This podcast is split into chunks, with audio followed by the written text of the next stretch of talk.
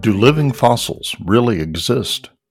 The answer is clearly yes and no. This oxymoron was coined by Charles Darwin and continues to fascinate scientists and laypersons alike.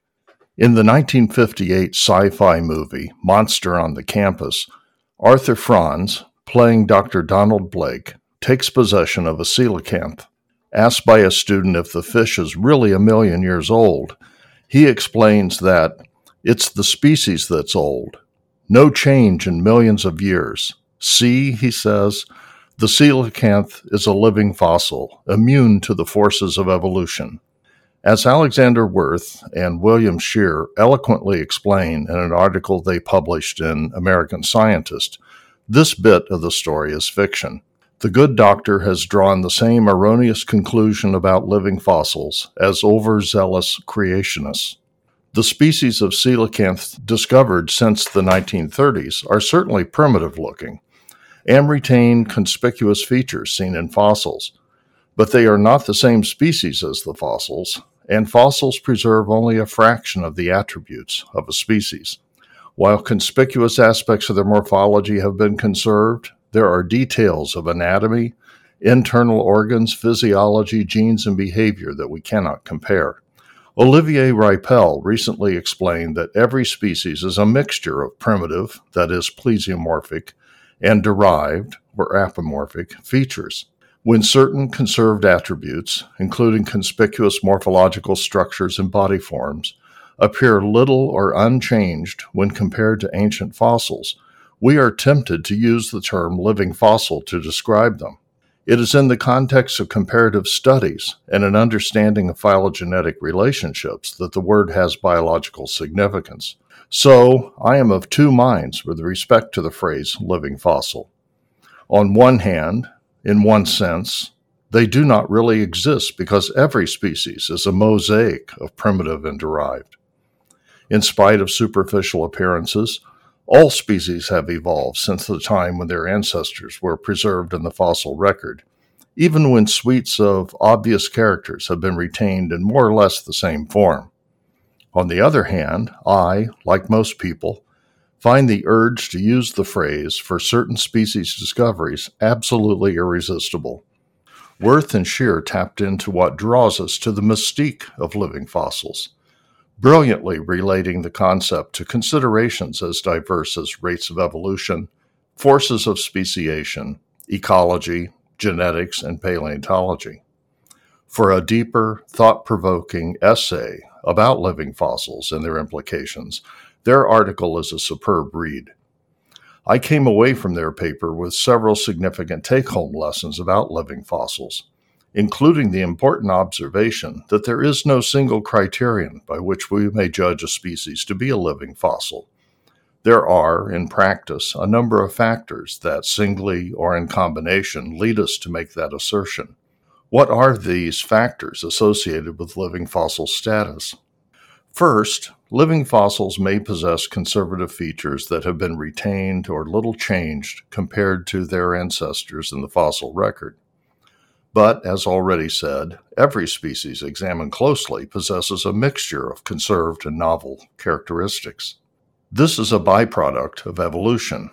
As Norman Platnick once put it, every heritable character of an ancestral species is faithfully passed on to each and every one of its descendant species, either in its original form or in some subsequently modified form.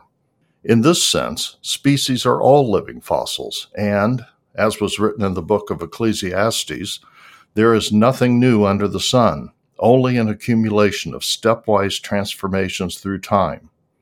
Even the most impressive and apparently unprecedented characters, seen in phylogenetic context, are modifications of ancestral characters and genes. Second, living fossils may seem to have persisted unchanged over long periods of geologic time. Some of the most celebrated examples of living fossils have involved the discovery of one or more living species in a group previously believed to have gone extinct millions of years before. And we are astonished to suddenly realize that the lineage is still around. Third, living fossils bear a striking resemblance to ancient fossil species, contributing to the impression that they are indeed little changed. Again, the limited number of characters preserved and observable in the fossil record means that many subsequently evolved attributes are not visible to us. Werth and Shear summed it up masterfully, saying that the wonder of evolution is that although no organism is a complete living fossil, all are to some extent living fossils.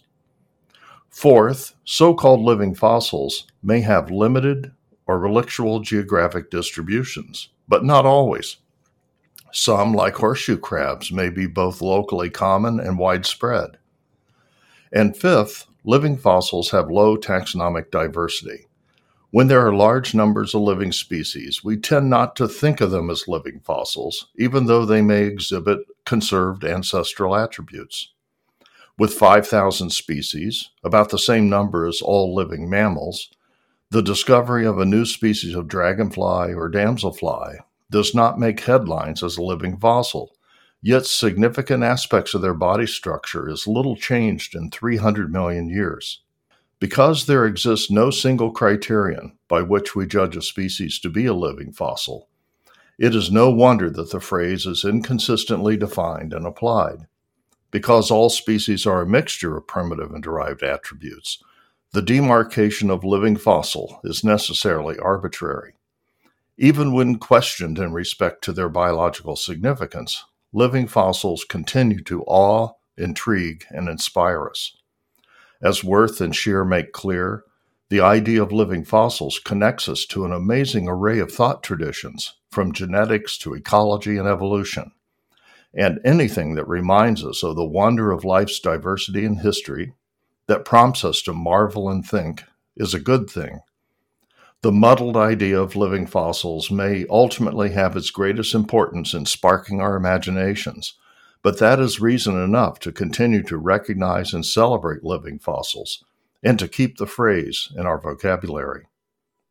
Spoiler alert in Monster on the Campus, mild mannered Professor Blake, after exposure to the blood of the coelacanth, turns into a menacing Neanderthal. As he explained to his students, man is the only creature that can decide whether to evolve or devolve. That, quote, unless we learn to control the instincts we've inherited from our ape like ancestors, the race is doomed, end quote. As we witness thousands of species extinctions each year, including living fossils by whatever criteria, we recklessly focus on assuring that our own animal needs for resources are met, while risking the loss of irreplaceable evidence and insights into the origins of life's diverse species including modern humans. Self preservation is a powerful instinct, but we owe it to ourselves, science, and future generations to do more to explore, inventory, and document the diversity and history of life before it is too late. After all, if fossils can live, then they can die too. For the Species Hall of Fame, this is Quentin Wheeler.